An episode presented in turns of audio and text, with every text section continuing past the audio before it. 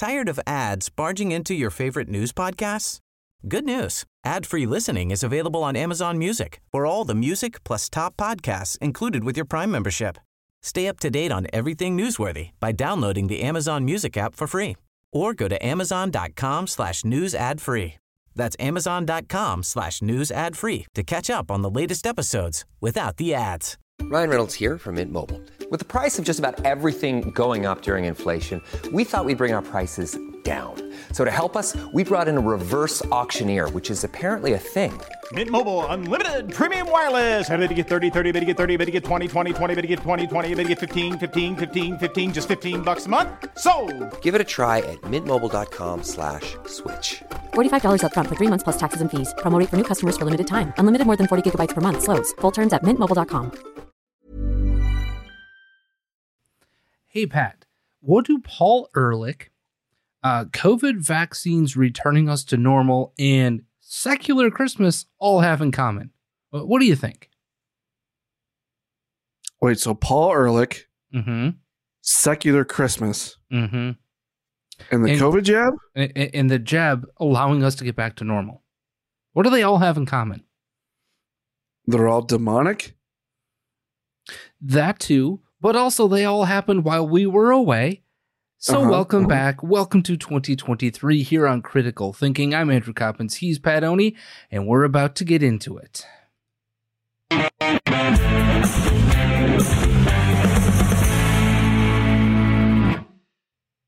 First off, welcome back, Pat. It, it is great to be alongside you after almost two full weeks. You just left me and hung me out to dry for two weeks, Pat.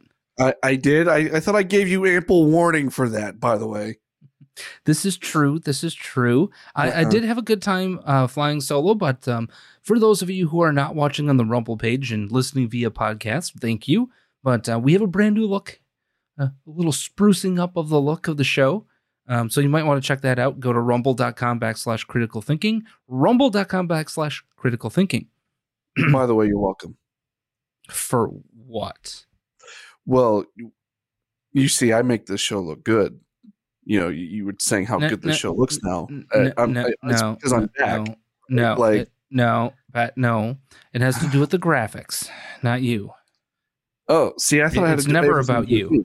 It It- is it- never about you, whether you're at home, at work, or always- on this show. It's always it is about me. neither. No, definitely not. You're a married man. You know it's not about you. Dude.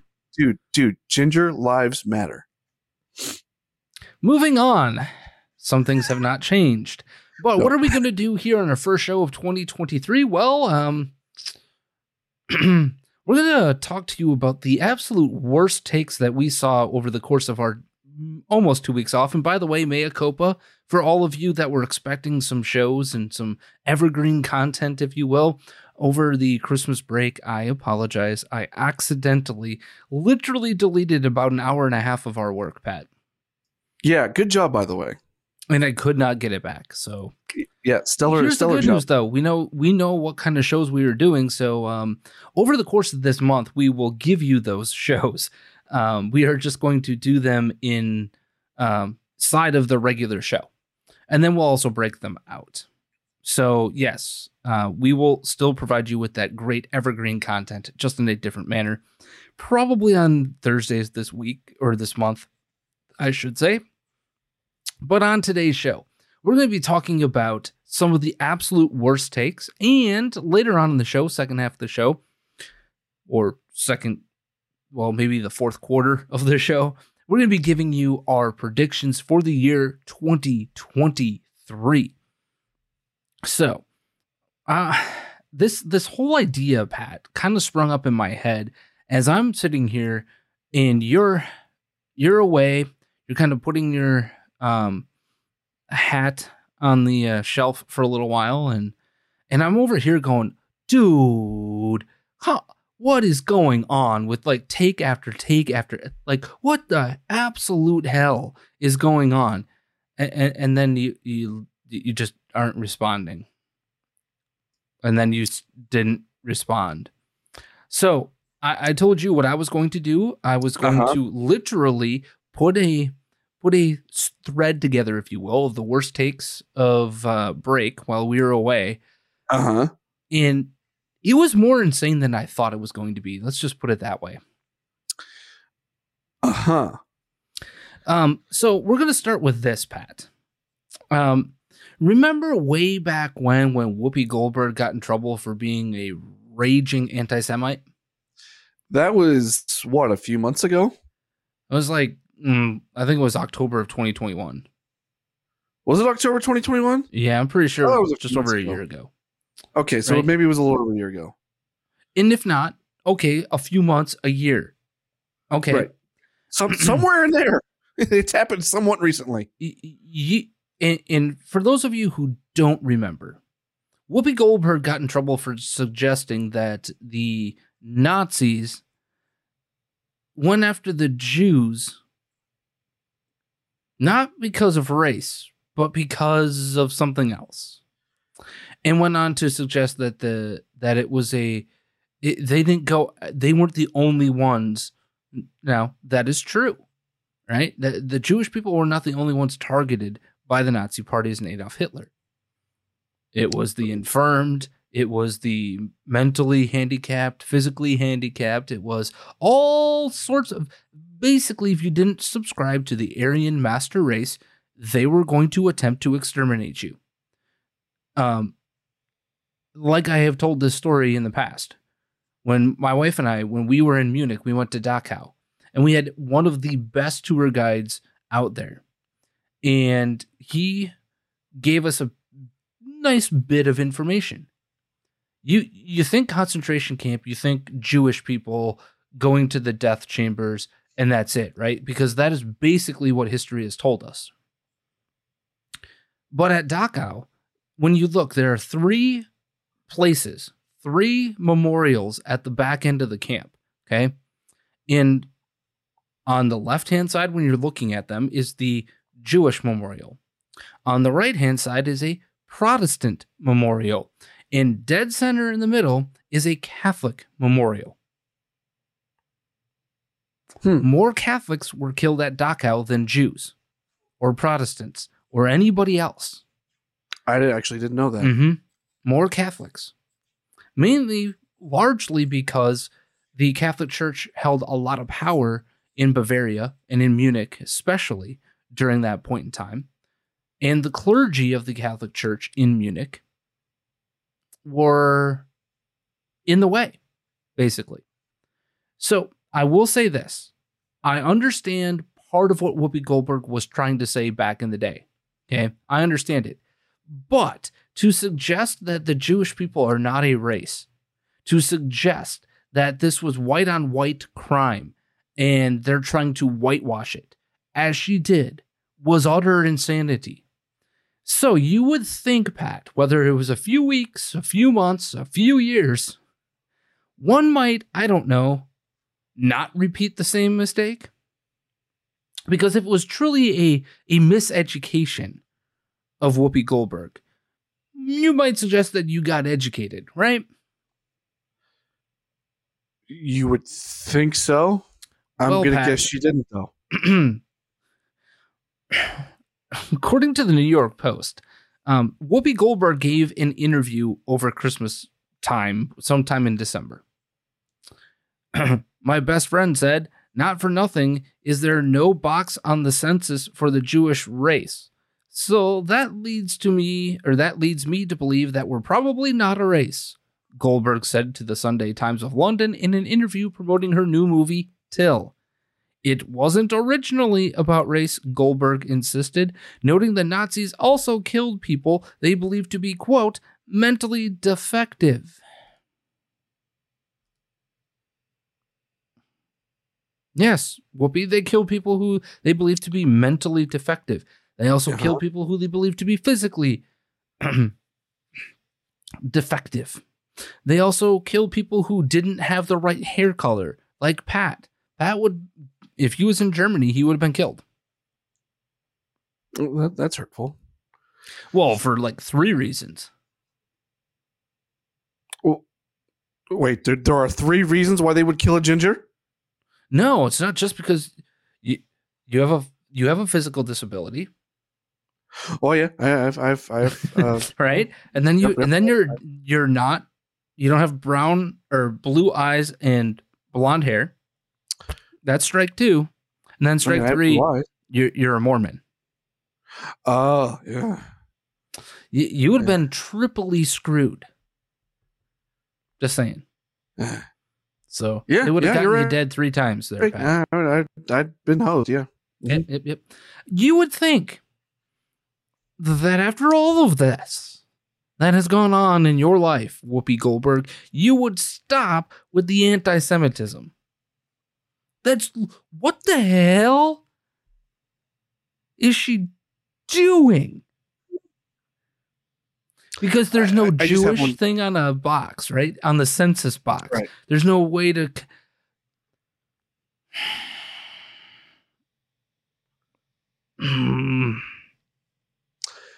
I, I just yes, have one I get it. I get it. They're not a like CU kind of race. There are they are a race of people. There's a reason why it's called anti-Semitism. I, I just have one question. Yes, Pat. How long before she's kicked off the view for this? Well, she was already suspended once. I know. So that that's why I'm saying, like, okay, now she's done this again. You would think that the next move would be she gone.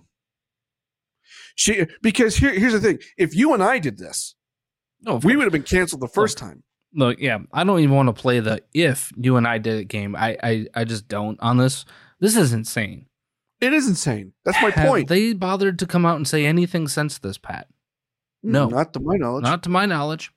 They've just let this slip under the rug. Let me let me suggest this. Once it's a mistake. Twice, you mean it. it's it's the uh, You had a once. severe consequence for doing this the first time. And then Right. you repeated the exact same claim a second time.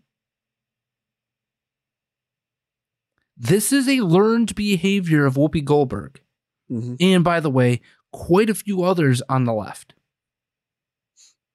This is their anti-Semit, uh, anti-Semitic personalities coming out. This is who they are. She is telling you exactly who she is. She is a absolute trash human being.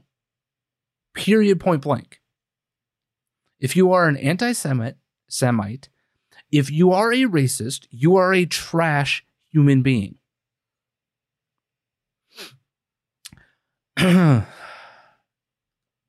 now, one of the most insane things, Pat, that happened while we were away was the passing of a $1.7 trillion omnibus bill.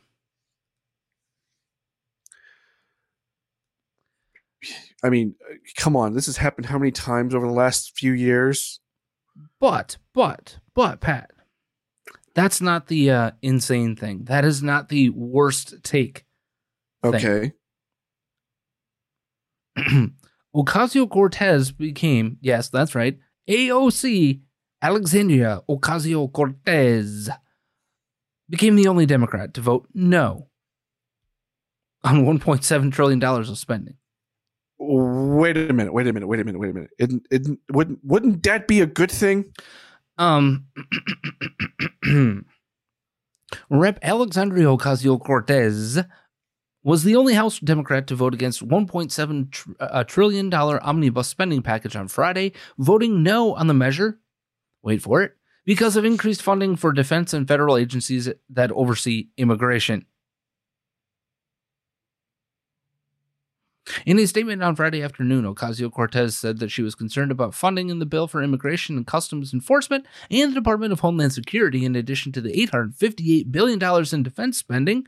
Quote, I campaigned on a promise to my constituents to oppose additional expansion and funding for ICE and DHS, particularly in the absence of long overdue immigration reform. For that reason, as well as the dramatic increase in defense spending, which exceeds even President Biden's request, I voted no on today's omnibus bill. Now, she was okay with all of the other bullshit that was in this bill. All of it. She was totally kosher with it. But she draws the line at borders and defense. Well, never mind that we're spending money that we don't have. You're not voting for it because of that. She was totally on board with this entire thing except for that. Well, I mean, mind you, she's one of those that wants a completely open border, right? So, Right, what's a border? Um, does it does it surprise you though? I mean, it, yes, it's dumb that, that that's the reason why she voted That- against that's it. Her take on all of this. Her, your take on all of this from AOC is I love the spending except for that. Right. You know, the things that keep us somewhat safe and, you know, we- we're not fighting wars on our borders here. We're, well, Uh-huh. inside of our own border. Although you can make an argument that uh, the crushing of our border towns and cities is kind of like war. Um, what the absolute hell is going on here? The butt pat. Um, maybe maybe we should go to the world of uh, the dictionary The Dictionary. for worst takes of all time. Oh boy, what happened? Well, you see the um, wonderful people at the um, Cambridge Dictionary use the word female, but with a note. And, and what does that note tell us there, Pat? Except in scientific writing, most people find this usage of female offensive.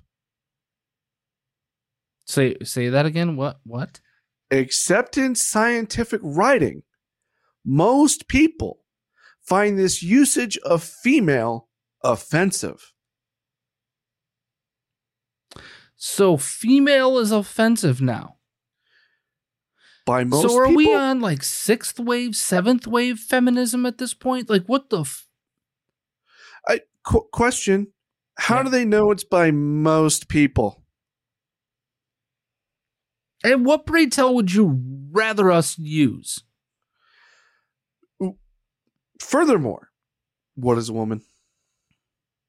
Thank you. That was so 2022 of you.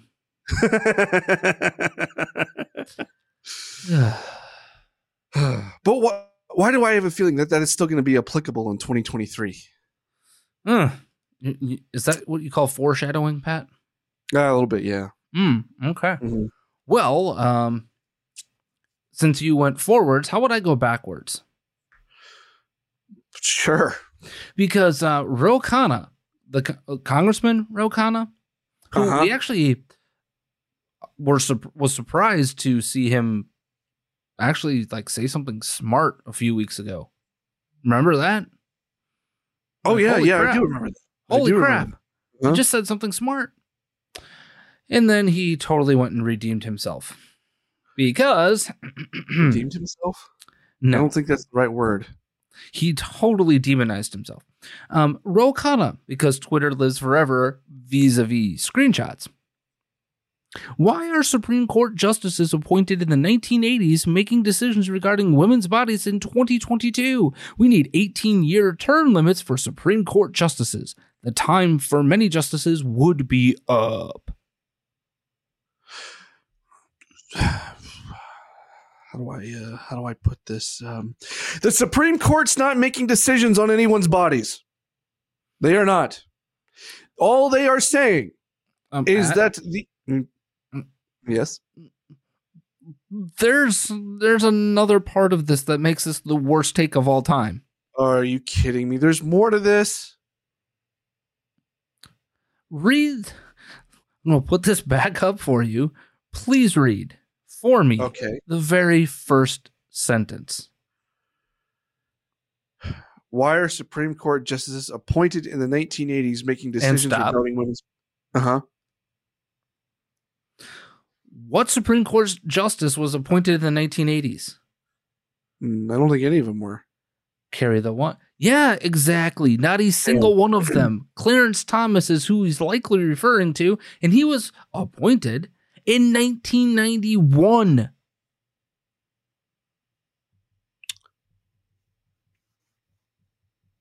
What you talking about, Willis? Did he just Joe Biden himself? Yeah, mm-hmm. yeah. and he now the other part of this, and I'm going to put this back up for a third time. The other part of this is that readers added context they thought people might want to know, namely that none of the Supreme Court justices were appointed in the 1980s because the oldest Clarence Thomas was appointed in 1991.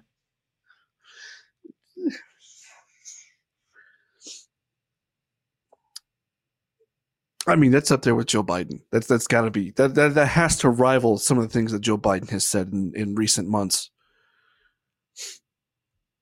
Uh, yes, I, I Mhm. it, it's got to be one of the worst freaking things I've seen in a long, long time. I, I just to if you if you're gonna make that point, right? Gotta come strong with your facts, man. It- nah, just especially something so easy to look up. If you don't know it, Mind you, as I was saying previously, that uh, you uh, the Supreme Court didn't make rulings on women's bodies. They they simply said this cannot be federal law because there is nothing in the Constitution to for the federal government to have that power. Therefore, it must go to the states. It's all that happened. But I digress. Okay. So, Pat, we were on break Mm-hmm. because there were the holidays. There was Hanukkah, right? Uh-huh. Okay, that's one of Yep. them. There was um the New Year. That was the 2nd Uh-huh. one of them. Now, now, question for you: the No Kwanzaa? F you off the show. Okay. Just hard line in the sand. That never gets mentioned on the show again. I- Fair enough. a bullshit holiday for bullshit people. You want to celebrate that for reals? Me and you fighting. Not you. I, I apparently hit a very sensitive side of Andrew on that one. yep. Yes, you did. F you And I didn't even F your Kwanzaa. But there was a very important reason for the season. Mhm. Correct me if I'm wrong. Christmas. Yes. That's about celebrating the birth of Christ, whether it's factually correct that it was December 25th or not. Right. Correct. It's about celebrating the birth of our Lord, our Savior, Jesus Christ. Correct. Okay. Okay. Now, has Christmas been secularized? In many ways, yes. Some of it has, yes. Like, now, do Christians participate in secular parts of Christmas? Yes. Yes. Question, though. Uh huh. How do you spend a secular Christmas anywhere? Because correct me if I'm wrong on this, Pat. December 25th, if you are a true non believer, if you are a true person of no faith, right? If you're an atheist, if you're a non believer, if you're a, sometimes agnostic, hmm it's just another day then, right? Right. So why do you have to make it anything for yourself? You don't. Bingo. But the Washington Post. They wanted to um, let you know how you can spend a secular Christmas in Washington, D.C. Huh? It's just another bleeping day to those who are quote unquote secular. So how how do you think?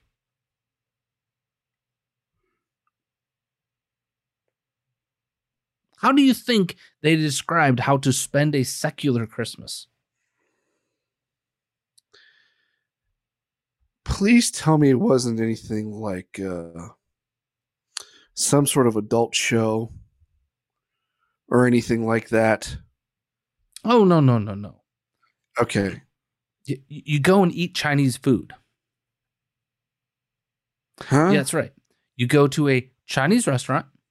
Uh huh. Um, go to a Kennedy Center concert, Uh huh. And then you make sure to go sightseeing. Uh huh. So, in other words, hear me out on this, Pat. Uh huh. It's called the weekend. Sounds like it. So you're supposed to go see monuments and order Chinese. Quote, in my house, my spouse and I have combined our traditions. My family's penchant for ordering enough Chinese food to feed the Maccabi ar- uh yeah, the Maccabee army. And her side's insistent on heading to the movies. This is how we do Christmas Day in DC. So they eat Chinese food and go to the movies. I just You know I'm- who else does that, Pat? You know who else goes to the movies on Christmas Day? Christians, I was gonna say probably Christians. Muslims, Uh huh. Jews, Yeah. Buddhists. Am I missing? Oh, Hindus, Sikhs. W- w- Why did they um specifically say Chinese food though? Well, because on Christmas Day, there is a large tradition that Chinese restaurants are usually the only restaurants open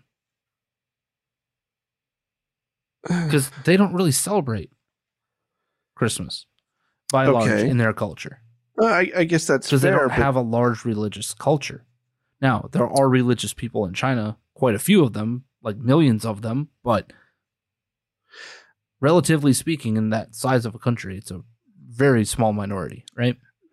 Correct me if I'm wrong though, but a lot of these places that they're suggesting that you go to on Christmas were shut down on Christmas, given that it was also on a Sunday.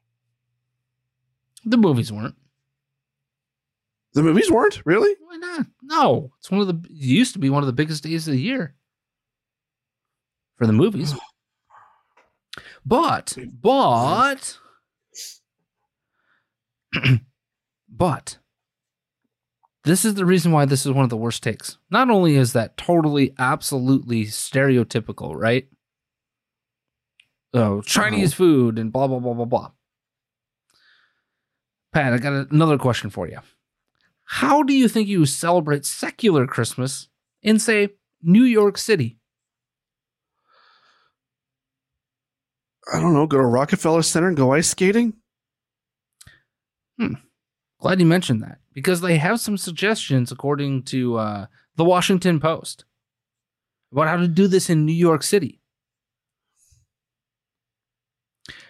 Get Chinese food, go to the movies, and do something outside. Hmm. Three. That were the same as what you're supposed to do in Washington D.C. Um, just for kicks and giggles. Um, don't Christians do all those things too? You are correct. Um. Now, now, now, Pat. Uh-huh. the Washington Post also wants everybody in Los Angeles to celebrate a secular Christmas.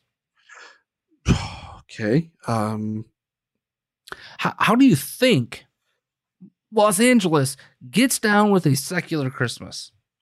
go to a Lakers game. Um, Mm, maybe, maybe, maybe watch some football. mm, mm, Uh, mm. No, Pat, you're the missing beach. the point. Chinese food, movies, go look at things. Oh, oh, I, okay, okay. Um, do, you, do they have any others? Houston, Chicago, and Seattle, Pat. They did they did all of the major major areas of the country. So, So, so, let me guess. Chinese food, movies, sightseeing.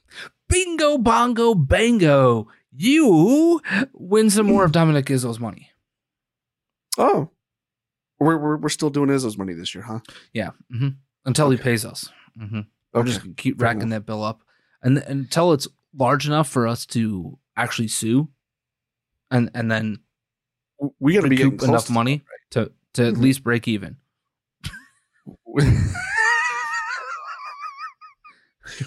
we got to be getting close though, right? Yes, yes, yes, yes. So that's right. The Washington Post wants you to know that in every city, here's how you celebrate a secular Christmas. You do the same bleep, you do the same bleep, and you do the same third bleep. I, I, I just, what in the absolute hell? I, have an idea. I have a really good Uh-huh. idea. If you are What- not what- Christian, if you have no relationship with Christ, Christmas is just another day. Try that. Why are you putting a Christmas tree up if you don't believe in Christ? I would suggest that the Christmas tree is the secular thing to do. So you've been celebrating secular Christmas your entire bleeping life. The only thing you're not doing is going to church and worshiping the fact that our Lord and Savior has been born.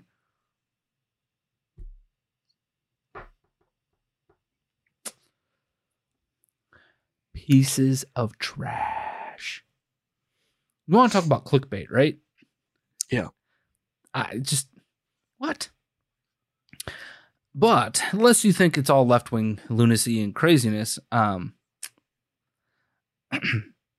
I think the the worst of the worst takes is about to come up, Pat.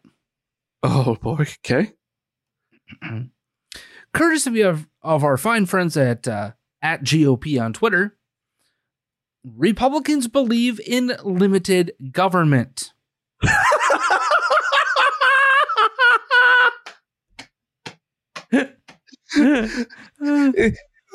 I didn't realize the uh, the GOP was made up of a bunch of comedians. I saw that like on my Twitter feed as it was like literally had just been gone for a couple of seconds at that. And I, I forgot where I was. I was I think it was it wasn't the dinner table. Oh, we were just kind of sitting around um my in-laws and I was like I just busted out laughing. My mother-in-law looks at me and I was like I don't know if you would understand this. And I showed it to her and she's like that's a bunch of you believe in limited government and you literally tweeted this out three days after you decided to support 1.7 trillion dollars in an omnibus bill. What the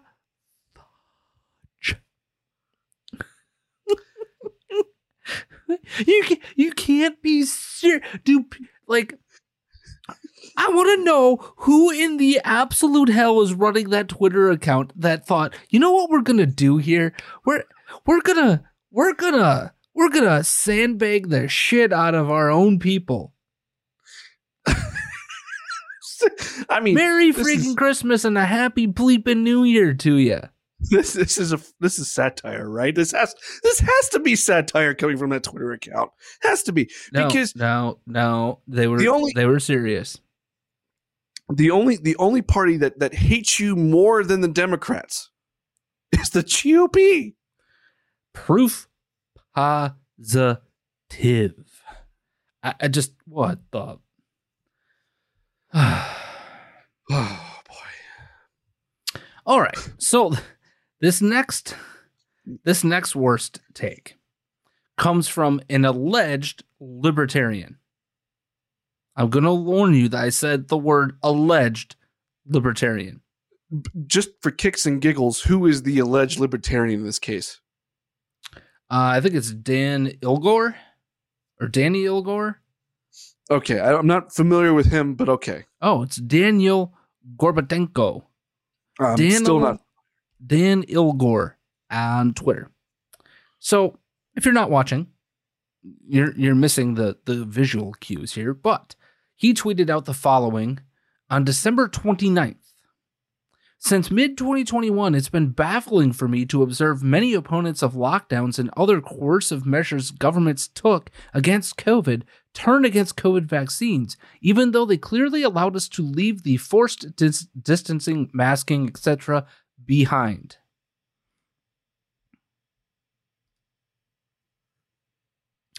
Did did they? Did they? Did they? Was it the no. vaccine that did that, Pat? N- No, it didn't. It was Um, the illusion that the vaccine was the panacea that Cons- opened large swaths of society to the concept of safety, the perception of safety. But in places like Chicago, New York, LA, San Francisco, I could go down a list.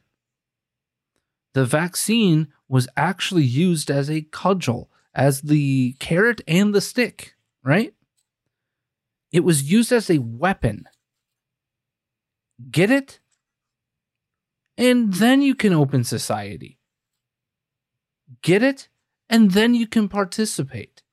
It, it, it was arguably the greatest, the worst, the greatest experiment, the worst atrocity committed against humanity ever. Why do I say that? Because people were either going to push you to get vaccinated or you die. China. They have a bull crap vaccination there, right? Their vaccine sucks. It's terrible. Their people are dying like crazy. They're being shut into their homes literally right now.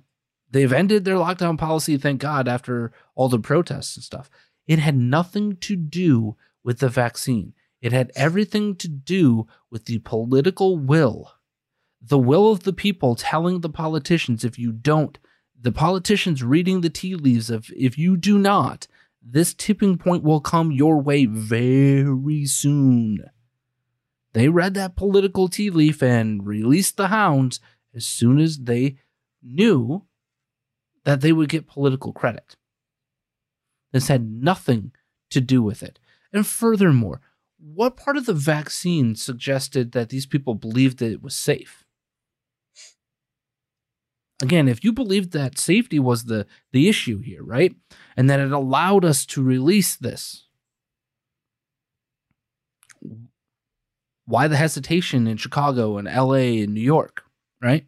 Why the participation in vaccine mandates? Why the participation in vaccine cards, right? Show me your papers. The the damage that was done to our society vis-a-vis that perception. This is from a so-called libertarian, Pat. But there's a second part to this statement. Okay. Now, he started to claim, right, that the vaccines allowed us to get back to whatever, right, much faster than would otherwise would have been the case. True, governments chose to mandate vaccines even for the non vulnerable, which I don't condone, but not, not everything governments mandate has to be a bad thing.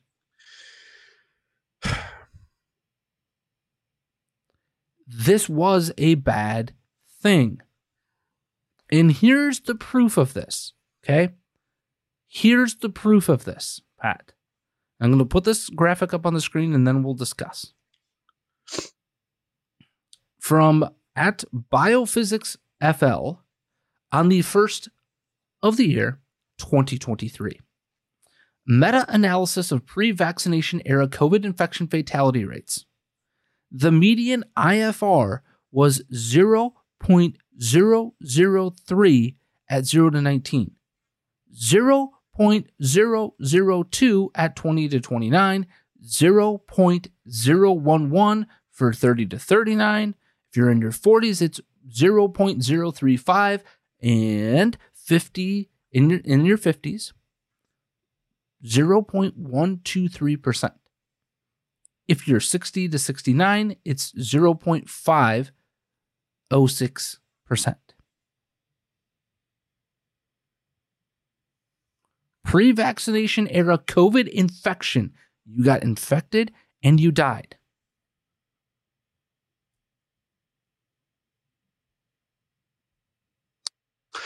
I'm just curious here. Do we by chance have the numbers for post vaccination era? I don't doesn't matter. No, but to, I- to the just for point that this man is making, right? That the Mhm. vaccine was this panacea that allowed us the protective coating of safety. When, and hear me out on this, when it would have been the truth about what this is and how it can affect, and more importantly, how actually dangerous it really was. Had people grasped that truth instead of the fake, and I go back to a debate that I ended up having with a family member all the way back in April of 2020. Talking about the absolute garbage data that was coming into these models and the garbage data that would then have to come out of the models, right? And that has been my that has been my meta analysis on this whole thing. It started from the get go with absolute garbage data coming into these modeling uh, formulas and algorithms. Therefore, unless your data was good coming in, you can't input shit data and get positive results. You're going to get shit results. Bad data in equals bad data out. Good data in equals good data out. I didn't say that that would be a good result or a bad result of that data, right? I said it would Right. be good data. That means solid information to work from, whatever that would have been. My contention was that this was going to be just like the flu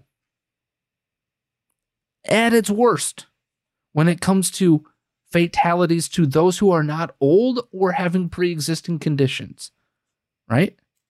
That has been my take on this from roughly early March of 2020.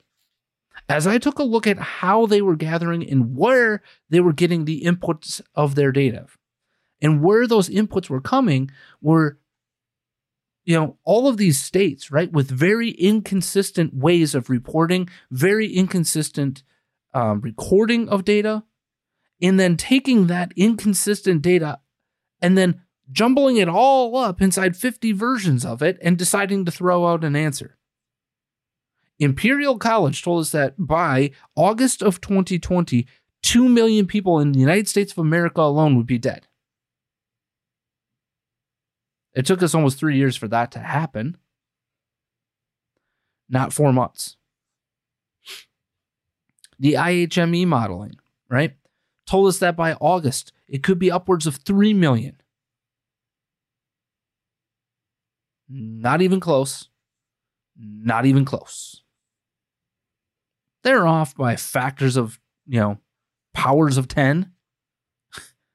I just so I'm going to go back, Pat, to this.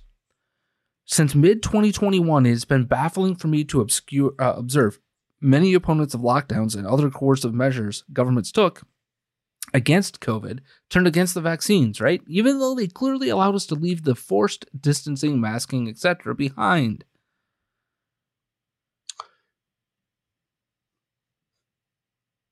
They didn't do that. They didn't the va- no, the vaccine had nothing to do with that. Because if that were the case, Pat, if it were just the vaccine, right, and and, and its protective power,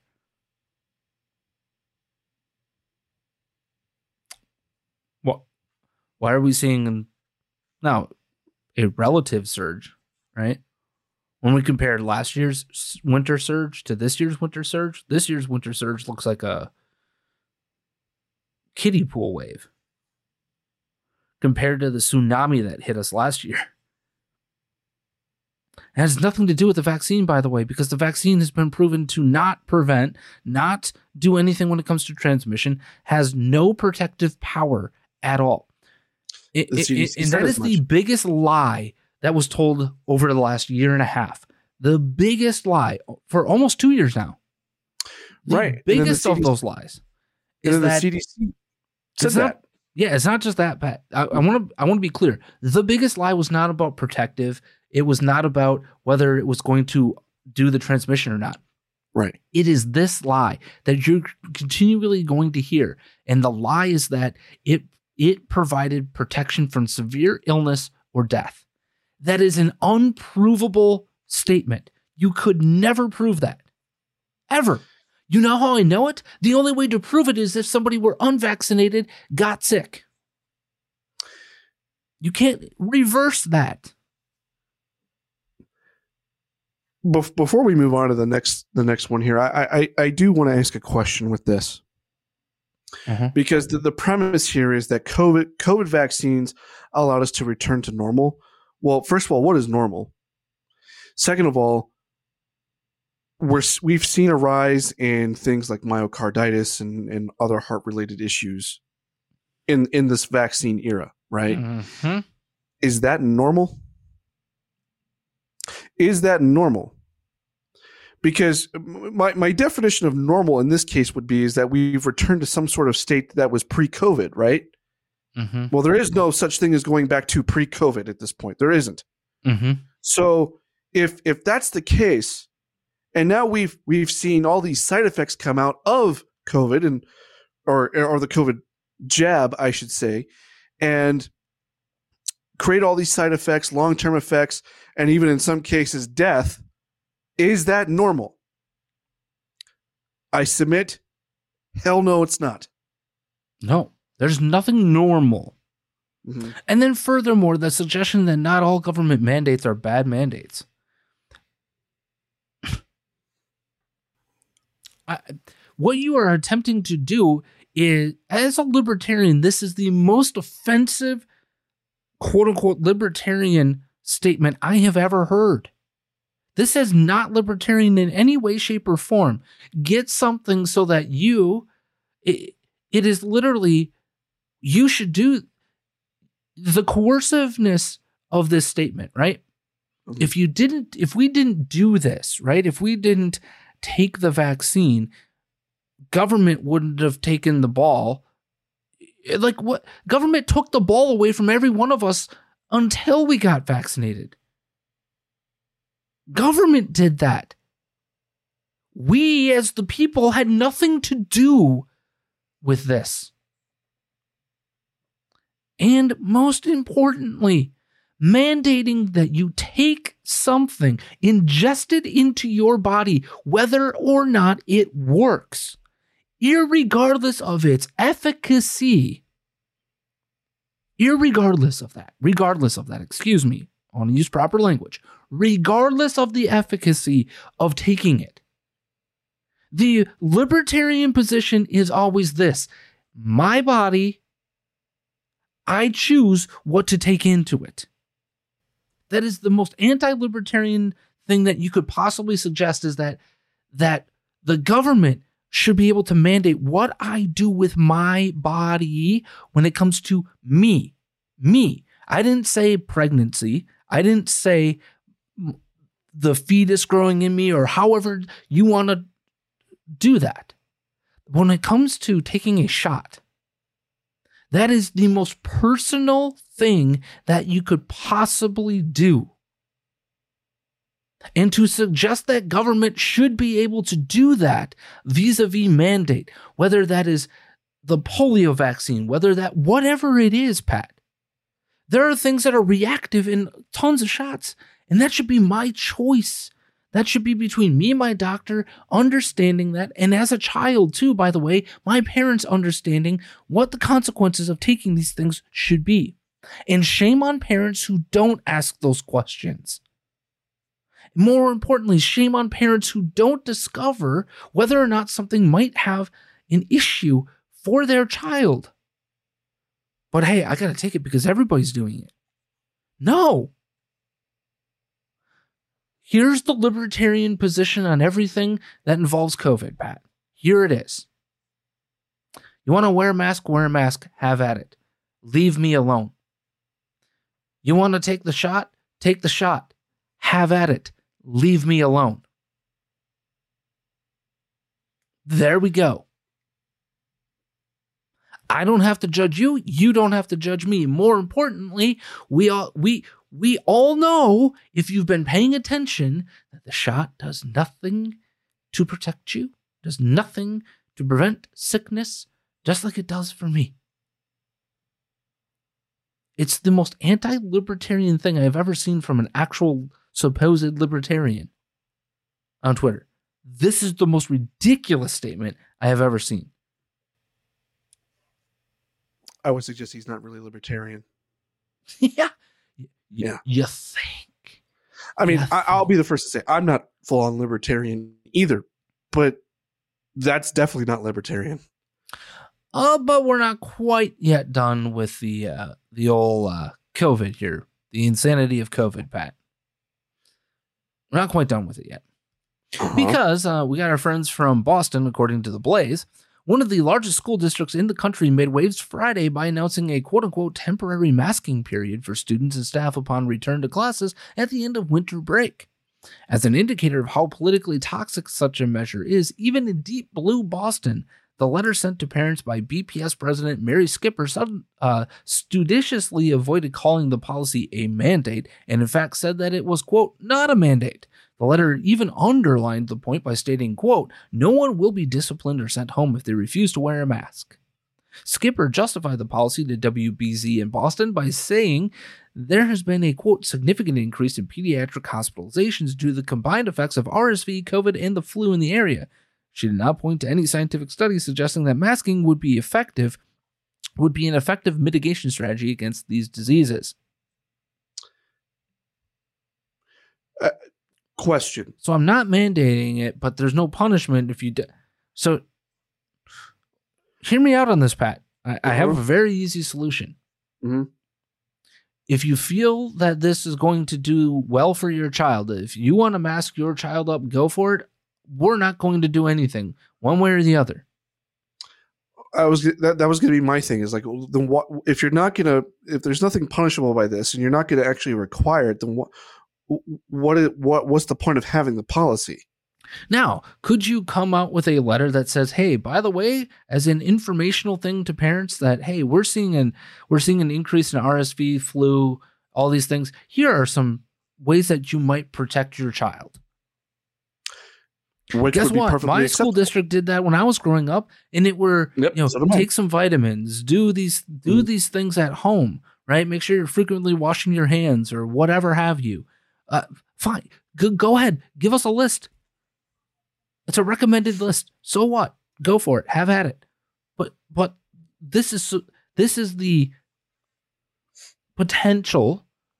uh, What they're trying to do here is use the power of you know position if you will to persuade everybody to do these things and and if you don't sh- shame on you the power of shame right? I'm a catholic. I know the power of shame better than anybody. Us catholics know it. Very intimately. This ain't it. This ain't it. All right. So now that we got the uh, COVID insanity out of the way here, Pat, what what other thing could possibly be insane? Uh, I'm- assuming you're going to tell me something. How about David French wanting to repair men in society? You know, Mr. Drag, Drag Queen Story Hour is a blessing of liberty. David French. I'm going to read. Okay. quote, and this is the very beginning of his article in The Atlantic. Every now and then you see a statistic that illustrates a societal challenge in stark terms. Yesterday, Brad Wilcox, the director of the National Marriage Project at the University of Virginia, tweeted data from the current population survey showing that 95% of upper income moms are married. 76% of middle income moms are married, and only 35% of lower income moms are married. That is a shocking disparity, but it makes certain but it makes a certain kind of immediate intuitive sense. After all, many married families are dual income. Of course, they're going to have an economic advantage over single moms. Married females with uh, present fathers don't just provide disproportionate emotional, uh, psychological benefits to children, but are also more economically stable. But it's one thing to say, as I did earlier this week, that rebuilding America's marriage culture is an urgent matter of economic opportunity and stability. It's another thing entirely to think through how we can address the marriage gap and change the course of so many American lives. Now, on the one hand, he's not totally wrong here, right? Right. But what is so? Uh, there are two two data truths that I know, right? Garbage data in, garbage data out. Number two, correlation, not causation. Not all the time. I, I, I'm gonna I'm gonna preface this by saying this, Pat. Uh huh. That when you when you are attempting to look at marriage rates and um, where a single mother would fit in, you're missing the point. Okay? Because that's not necessarily causation. That single mother could be a single mother for hundreds of different reasons, right? It has nothing to do with necessarily her ability to earn income. Are are there are there not single mothers who are high priced attorneys? Yes. Right? I mean, they they fit all bills. They come in all sizes. Right. What you need to understand and look at is of those single mothers, right? How many of them how many of them have never bothered to allow or have the father in the home? How many of them are have, have multiple kids with multiple men who are never in the picture? You have to understand some of the other factors that come in here. Is it is it important to understand that there might be a correlation here and maybe it's worth exploring that correlation and causation? Yes. But that doesn't mean that it's necessarily true, yet he tries to draw that conclusion. This is the same man who told us less than two years ago, Pat, that again, Drag Queen Story Hour is a blessing of liberty. I, I have a now you care about men. Now you care about actual men and fathers and, and American fatherhood. Go bleep yourself. Well, I, I I have a question here though. Mhm. How is it exactly he wants to repair men? Because it sounds to me like just just from reading that, it sounds to me that he's looking at the idea of repairing relationships or marriage, not necessarily men. So I- think part of what he attempts, and I didn't read the article because I was not about to pay for the Atlantic, but um, what I can tell you from other people who have and have given excerpts of it is that he attempts to make the the correlation of responsibility Uh huh. to marriage, responsibility of fatherhood, responsibility, period, Uh-huh. in our Okay. society. And I don't disagree with that. But here's the I don't either. problem: this is this is the chutzpah of a man who tells us that he supports Drag Queen Story Hour to tell us anything, anything about what it is to be a man, anything about what it- means to be a father, can go bleep himself. This is a man who culturally is bankrupt, a total bankruptcy of culture. You want to repair men? You should be trying to end things like Drag Queen Story Hour. Yep. And it's not Because that is that is not and it has nothing to do with we shouldn't expose kids to to to this. For me, this is about this. It is about we are promoting a lie as a society. As a, excuse me. As a culture, we are promoting a lie and accepting that lying is okay. Well, well some people no. You cannot change your biology. It doesn't work like that. Well, biology is not gender. Right. Gender is language. Right. You want to change language? Mm, let's have that debate. But then you're going to have to tell me how I'm supposed to define a feminine and a masculine. Are, are feminine and masculine now not a thing? Because if they are, we need to know them because that would mean they're what? Male and female. How do you differentiate, especially in non English languages? You can't and you don't. It's why you see Hispanics saying bleep you to to the um the attempt to you know x out uh all the stuff latinx and uh all that sort of stuff right? Latinx. No no. Why? Because they understand that gender is part of language. It's an integral part of it and you cannot just simply change it. It doesn't work like that. Can you change words? Can you ease words in and out of language? Absolutely you can. But what you cannot do is change a structure of language. And that's what they're attempting to do here, Pat. They're attempting to sell the the physical lie and the and the and the um cultural lie. Right. And those people, like David French, that want to tell us that this is just a blessing of liberty. You don't understand liberty and you don't understand what it means to be a man. So get out of here with that discussion. Out of here. Speaking of getting out of here in discussions, though, Pat, I got another one from our fine friends at the GOP. You ready for this? The GOP again? Okay, Yeah. go for it. Because two days after we support limited government, the GOP told us that we fired Nancy Pelosi this year.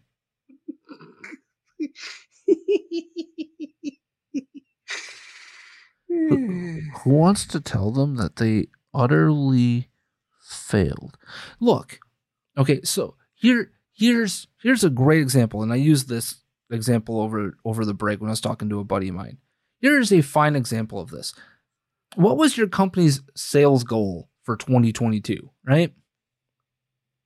If your company's sales goal was $100 million, in the previous year you you had 50 million as your sales goal. This year you only hit 75 million. You, you were 25 million dollars short of your goal. Yeah, That that doesn't mean that you succeeded. correct. Um, y- y- you failed. Miserably. It would be like saying, "Well, at least we made some money." Now, could you have had a projection of where your sales numbers were going to be?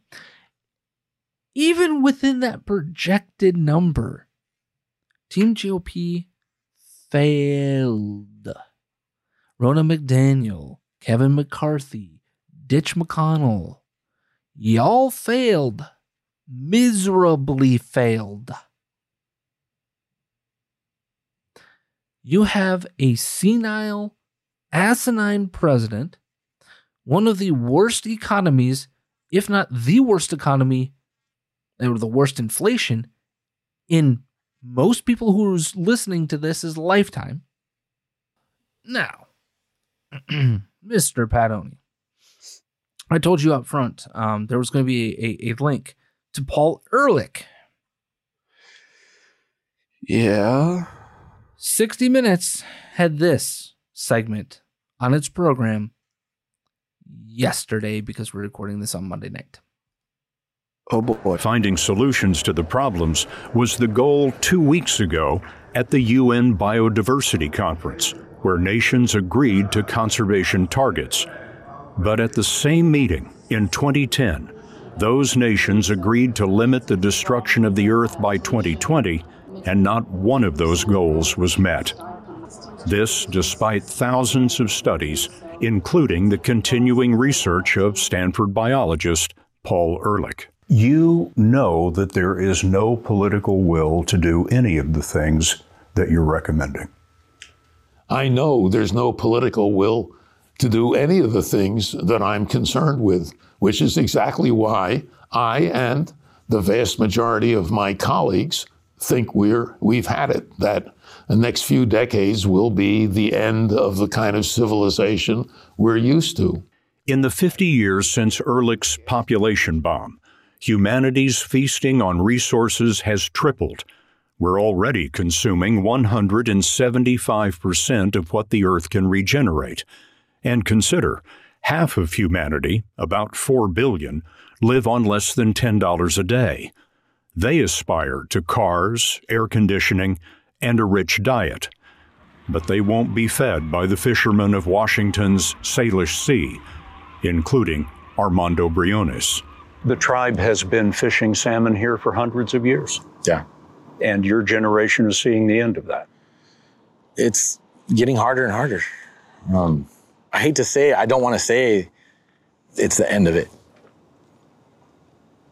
Why do you feel so emotionally attached to this? It's everything we know. I'm fortunate enough to know where I know a lot of different things. I've done a lot of different things in my life. Um, I've gotten good at uh, evolving and changing. Um, but not everybody here is built like that.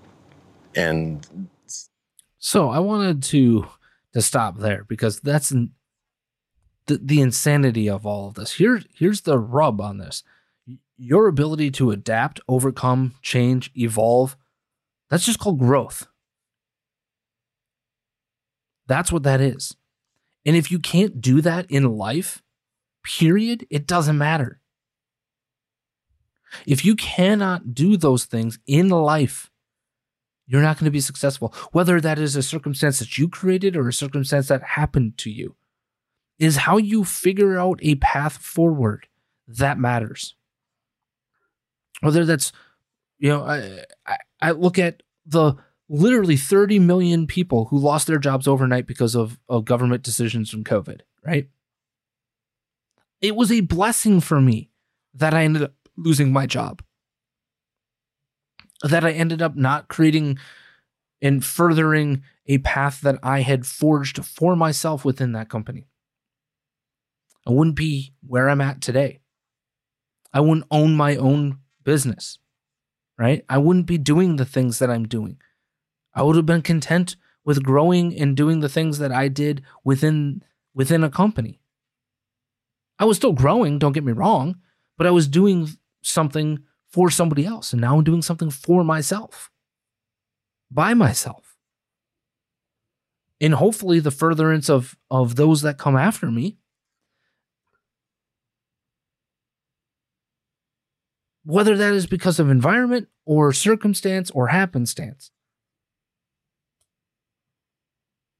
That's the reality of life. But furthermore, Paul Ehrlich, Paul Er, he's the one are you bleeping me? He told us that by 19 we by 1990 we'd have 20 by the 90s, 90 or 90s, we would have 23 million people living in America. We have 340 million almost living here now. We're over 330 million strong in America that we know of. What you talking about, Willis? Every time somebody like Paul Ehrlich or others of his ilk, every time, Pat, name one prediction over the last 50 years, to CBS's point, name one that has come true. The answer is you can't, because none of them have. And by the way, Paul Ehrlich and his ilk in the 1970s believed we were about to freeze ourselves so far to death. And we'd go through all these food shortages because of that and all this other stuff.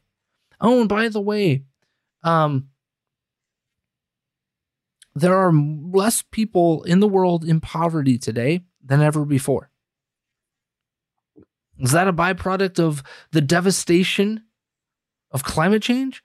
Or alternatively, capitalism and its offshoots have lifted more people from real poverty you know, they talk about the $10 a day, right? Did you hear that number? Yeah, I did. It used to be a dollar a day. Now, is that to the United States standard? No. Is that to Western Europe's standard? No. You would actually overwhelm a society if you just snapped your fingers and decided everybody lives to the standard of the United States of America. And furthermore, if the, everybody lived to that standard, there would be no standard.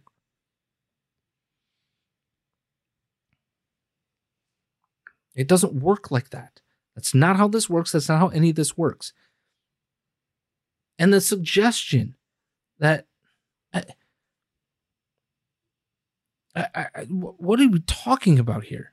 Like, honest to God, I, I don't understand how these people continue to have jobs.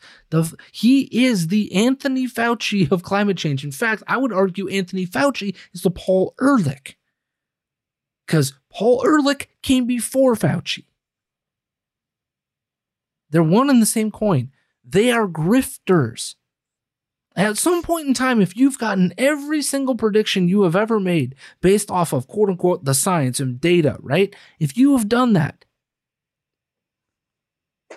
when do people stop putting you on a pedestal and stop putting you in front of a camera? At what point in time do people say, oh, hell no?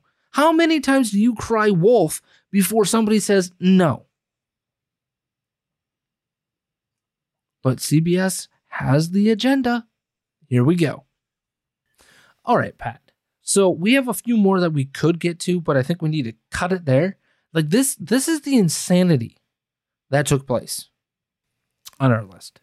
That's how insane mm-hmm. this break period was. That's how bad some of these takes were.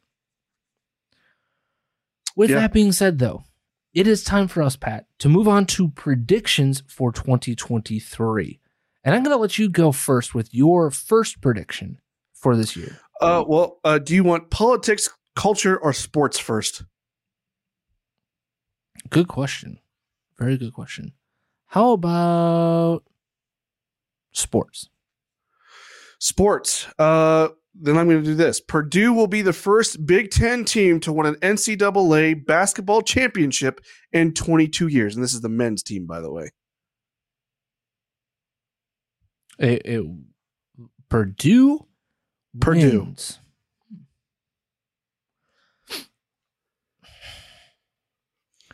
Yeah, I, I think they're very capable of doing so. I mean, I could very. This is this is one of those things I could very because you never know how the basketball March Madness tournament's going to go. You never know, right? So, well, There's always crazy upsets in that. Huh? He, here's here's what I do know. Uh-huh. It's the teams that can play defense, that have good post play, and can consistently hit from three point yep. that are going deep. Right. It's not about the team that is like not going to avoid streakiness. It's about the team who can get out of that streakiness. Those teams right. that have a a guy that comes off the bench or a star player who snaps out of a funk or whatever have you, right? And it's also about who's hot. Like it's just like the NFL playoffs. Who the hell is the hottest team out there? Um, I like this pick, but I also think you need to watch out for Wisconsin in the NCAA tournament because they they have all three of those things. True, I, they have really I great post play. Mm-hmm. They have they play really great defense, and they have that that shooter that can come in and absolutely murder you in Connor Essegian, uh, a, a true freshman who's only getting better, not worse. so uh, those are two teams from the Big Ten that I I would suggest have deep runs, potential deep runs left in them. I I, I don't trust anybody else in the Big Ten right now. Uh, I actually kind of think Ohio State could be a dark horse. Illinois too, but I just mm-hmm. I don't trust that they're a. I don't. I haven't seen enough from those other teams. You look at Wisconsin, right? They lost right. two the, the third loss is not the greatest, but the, well, I shouldn't say the third loss. There's only two. Um, their loss to Kansas. It took a miracle from Kansas for that to happen, right? And they took them to overtime to make it happen. Mm-hmm. And, and their so their two losses are by like a combined four points or something like that to really good teams. Correct me if I'm wrong though, but didn't Purdue start this season unranked and now they're number one? Yeah, I'm, I'm not saying that. I'm just simply saying that like those two teams are made up of very similar play, Mhm. right? It's dominant post play, really good defense, and the ability to get streaky on your shooting from from outside. That's how you win the NCAA tournament. That's the Mm. formula. Uh, I mean, uh, like I said, I think this will be the first Big Ten team in 22 years to do it. and I would love to see it. I would Mhm. just love for it to be my Badgers, but we'll see what happens, right? Yeah, I Right. agree with you. I think that'll be interesting. That having been said, I have some predictions for 2023. Um, do you want real estate, politics, COVID? Which one? Start with real estate. All right. So, this is one that everybody is talking about in 2023 coming our way. A big market crash in the housing sector.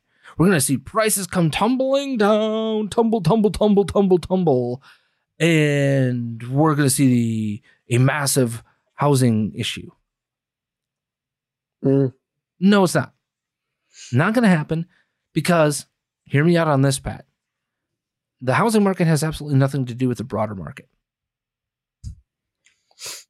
Say what? I actually would agree with that. Now, Here, here's what you need to know. There are three things you need to know. Number one, we are 6 million new home starts short of where we need to be. So until we're making that up, we got a long way to go until things are going to really start crashing. Number two, every single broader economic recession has resulted in good news for the housing market, with the exception of one time, Pat, in 2007 and 8. And what happened? It was the housing sector that actually crashed the market. And then number three, none of the fundamentals of that market of 2008 and 2007 exist here. We are literally the polar opposite. Literally the polar opposite. Back then, too many, too many homes on the market, too few buyers, coupled with crazy ass lending standards, coupled with all sorts of other craziness. Uh, let's just put it this way. There is no way fundamentally there's just too much elasticity in the marketplace for a crash to happen. There are too few people that could possibly be exposed to foreclosure to also crash the market. Those are the three fundamentals. Foreclosures are different. Lending standards are different. And we have in most cases, less than three months of supply existing in the marketplace for a smaller pool of buyers, by the way. With a small pool of buyers, we're seeing fewer time on the market. We're seeing fewer instances nationally of months of supply than we were six months ago, eight months ago when this market was booming hot, right? Oops, daisies. Question on that. Uh, w- would it be a more accurate statement to say that the housing market is more likely to level out than crash? Yeah, exactly. What people are c- considering a crash of the market is just a return to normal. In fact, we're beating numbers from 2019 pre pandemic, the height almost of pre pandemic marketplaces. We're just going back to normal. That's okay. That's actually healthy. Your second prediction, though, Pat, as you're yawning away at my talk about Um, housing market Sorry. Uh, do you want? Uh, so, do you want politics or culture? culture. Culture. Okay. Climate change, not COVID, not trans culture, will be, or the economy, will be the cultural focus of 2023. given that story on 60 minutes yeah i, I agree with you Mhm. in, in I, I will say it this way because they're going to attempt to to tie it to all of those other things like we already know about their attempt to tie it to the economy right we Right. already but we what we are not seeing yet is that link between trans and this and and far left academia and the climate change movement Right. we're going to see that as part of the equation and and we're going to see that climate change as actually they're going to attempt to link it to disease and and all this other stuff including covid right if, Right. if our because of the change in our climate we're disrupting our immune systems and blah blah blah blah blah So I guarantee you that's going to be the case. I guarantee you this will be the overarching thing. But more Mm. importantly, Pat, what is this about? It's about international control, international economics versus national economics. And unfortunately for us here in the United States, the proxy war that's going on, we're we're on the side of international economics. We're not on the side of, of America economics. We're on the side of let's let's kumbaya with the world and and not just shake hands, but uh, but become one, right? How do you do that? You do it Right. through the guise of climate change. That's that's that's how this is going to go down in 2023. Right. Well, and, and here's the thing: I'm not going to say that that climate change won't be connected to things like COVID and stuff, as you mentioned. That, that, that's not where I'm going with this. However, Oh, sure. It it'll be the thing that that is on Right. the top shelf. right, and and the re- the reason why I'm saying that is because now that you have a slight majority in the House, I don't I don't see anything of like LGBTQ or LMNOP or trans stuff becoming like codified law per se. In in terms of that side of things, I, I it could happen because there's enough uh, woke uh, RINO type Republican uh, legislatures that that would do it, but I think it's more likely that you're going to see see climate change. The reason why I'm also starting to saying COVID won't be the center of it is because people are caring less and less about that all the time. So Right, what- let's put it this thing? way: I don't think Mhm. people care about it less and less. I think what what is happening are people over the course of years now are starting to learn to live. Right, They're learning to live with it, just like we should have from the very get go. The messaging should have been, "Hey, look, this sucks right now. We're gonna have to ride a wave for a little while. Let's take some mitigation efforts. Let, we're gonna work to find this, and we're gonna try our best to to take care of of the people that need to be taken care of. But for the rest of us, it's just like when you get the flu, and that's the And- reality of it. Not saying symptoms are the same. I'm saying the the the statistical analysis of it. And it turns out that this was exactly correct. That being said, I want to talk about one. Th- Go ahead, Pat. You have one more. I was going to say one one quick thing is that that uh, we'll, we'll actually get into this story on WTF tomorrow. Um, you actually sent it to me after I made this prediction, but it actually supports what I'm saying. Yep, 100%. percent Mhm. I know you're speaking a little bit of COVID and all that stuff. So I'm going to go there with my second prediction. My second prediction is that uh, Florida Governor Ron DeSantis and his grand jury that's being impaneled will bring us closest to justice for the lies of the COVID era. 120% because who else is doing anything like it? And, furthermore, who else has the stones to do anything like it? So I agree with you, but Mhm. here's the thing, right? We know right now that there's two two people that are sucking up the oxygen in, in the potential GOP race, right? That's Donald Right. Trump and that's Ron DeSantis. Correct. You want to help suck some oxygen out of that room, right? You you go this route. You do the same thing in your state. You find a way to do something different in your state. A Kristi Noem, for example. You want to get on the national stage even more? Do it do it there. Highlight the fact that you were one of the few that decided to say F you from the very beginning, right? Uh, Brian Kemp in Georgia Right. uh, is a is another one that I think if he actually had some sort of national aspiration, now he might be a little more milk toasty, little around the edges of the establishment for me, but he was very good on COVID. So you take that and you find a way to do something with it, and not because not 2023, but in 2024, I firmly believe that Donald Trump will not even be in the picture. I, I don't believe I, I think he believes in his head that he's going to be able to defend off all this stuff that's coming down the pipeline here. I don't think so. I don't think he survives this politically, socially, any sort of way. So at the end of the day, it comes Ron DeSantis' ball. Well, if you don't want it to be just a one person race here, how do you do that?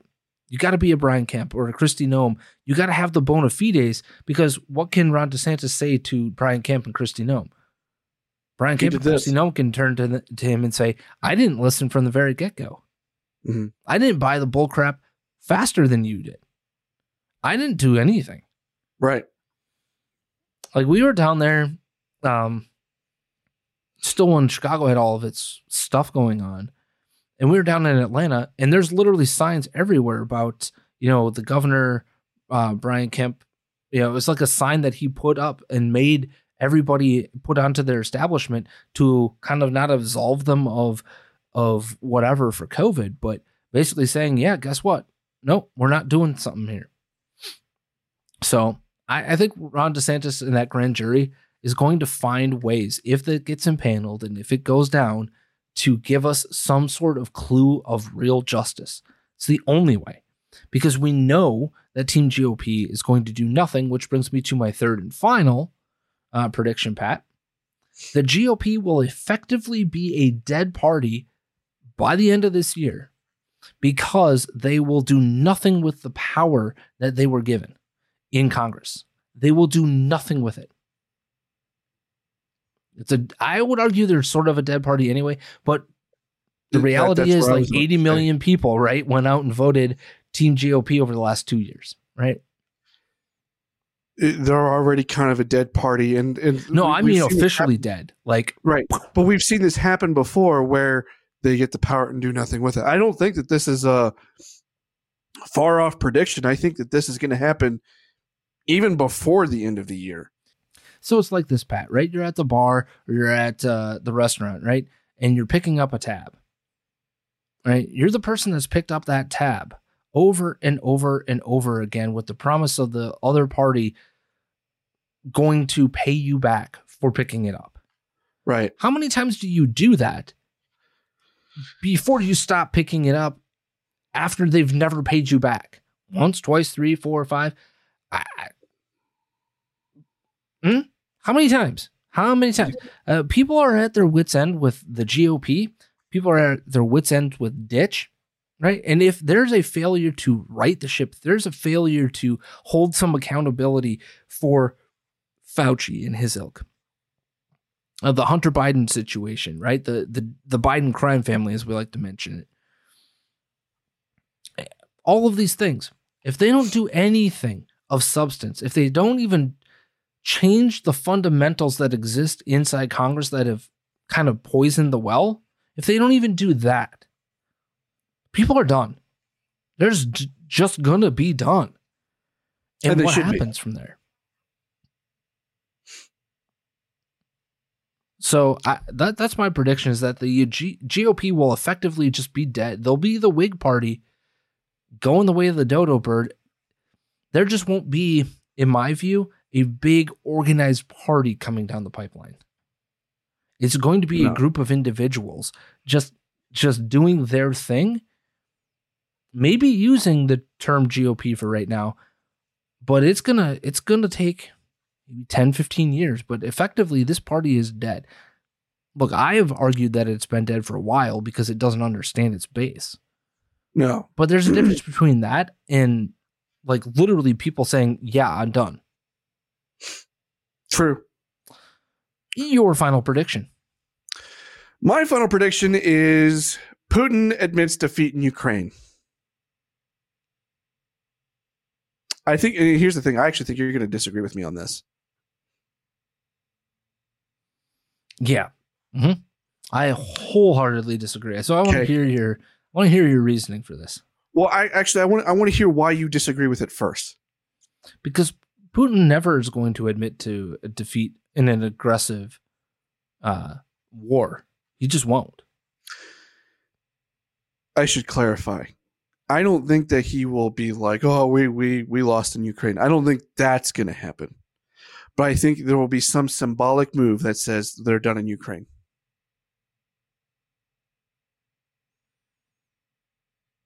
Yeah, I still totally disagree with you. Okay, why? So the only way that that happens for me is if there's a if there is a part of the peace agreement that allows national economics to win. That's it. Because what if we what if we told you know, the audience about for the past year plus, right? This war has nothing to do with the things the people the people in the press, the you know, the CIA types, the whatever feed the things they're feeding you has nothing to do with it. It has everything to do with look at the World Economic Forum versus what the powers that are backing Russia right now want. It's Iran, it's China, it is India, it is Russia. And you look at um, the people that surround Putin, right? Mm.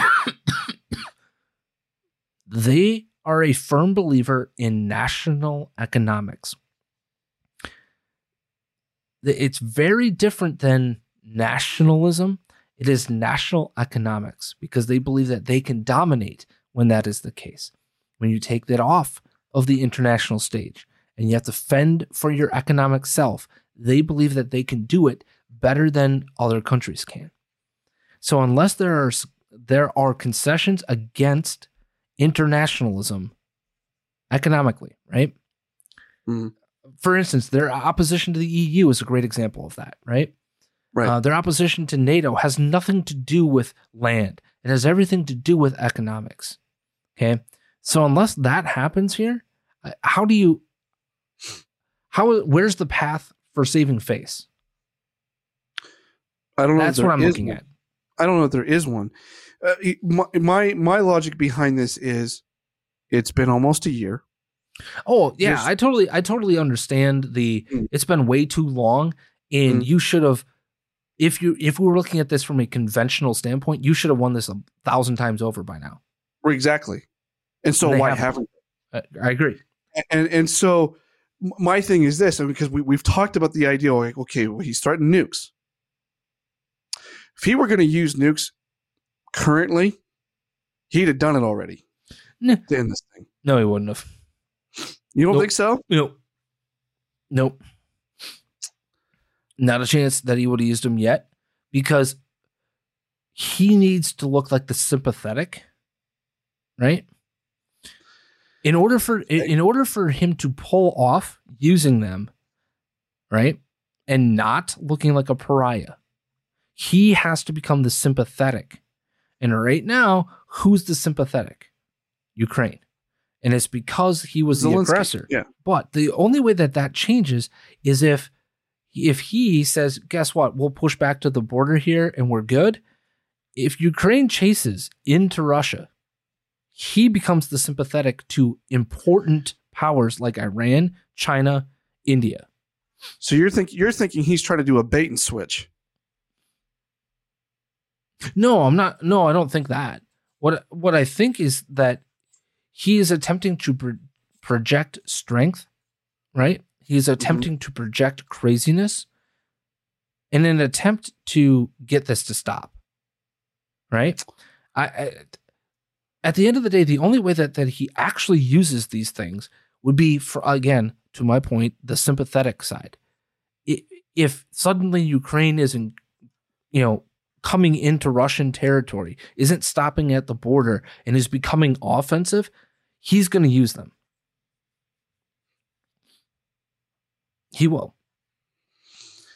I, I, I don't know that I agree with that. Uh, you, you could be right. Don't get me wrong. You you really you really could be. And I'm not saying just because he hasn't now doesn't mean he won't in the future. However, I don't think he wants to use them. I don't think he wants because here's the thing: if he if he does use them against Ukraine in any fashion, I think you are risking all out nuclear war. Yeah, yeah, yeah. I'm not disagreeing So- with you there. I'm saying that he has no plan to Mhm. use them. But the only time that he will is if he is the sympathetic party. And he's I- I- not. I don't see a path to that though. right, neither do I. Yeah. I don't see a path to him being the sympathetic voice, if you will. No. And and for the fact that he hasn't taken Ukraine and he hasn't accomplished what he has set out to accomplish, Mhm. will he ever accomplish it? At this point, it will take years. You Mhm. know, if, if unless, unless he does something drastic, right? Mhm. Like nu- using nukes. There, but if he's not going to do that, it, this is something that could, that could be dragged out for years. It could be. Mm-hmm. Not to mention, I don't ever see him becoming a sympathetic. And the only way, and I, to your point, I think the only way that, that this could continue is some sort of nationalism in, in, in economics. Mhm. And if if Russia can continue to do well economically, yeah, they they could potentially continue this on.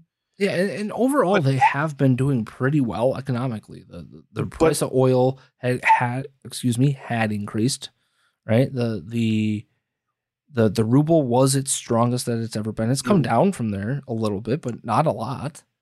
So I mean, he has accomplished more economically than people realize.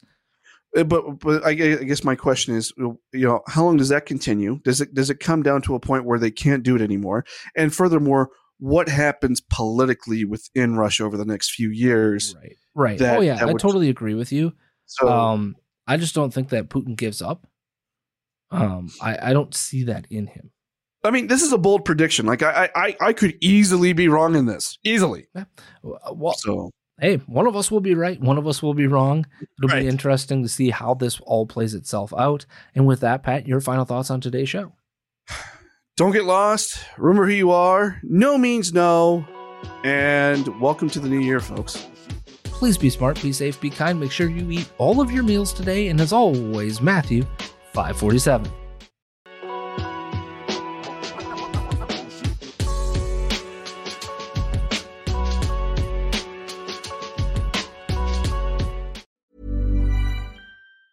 Tired of ads barging into your favorite news podcasts? Good news. Ad-free listening is available on Amazon Music for all the music plus top podcasts included with your Prime membership. Stay up to date on everything newsworthy by downloading the Amazon Music app for free or go to amazon.com slash news ad free. That's amazon.com slash news ad free to catch up on the latest episodes without the ads.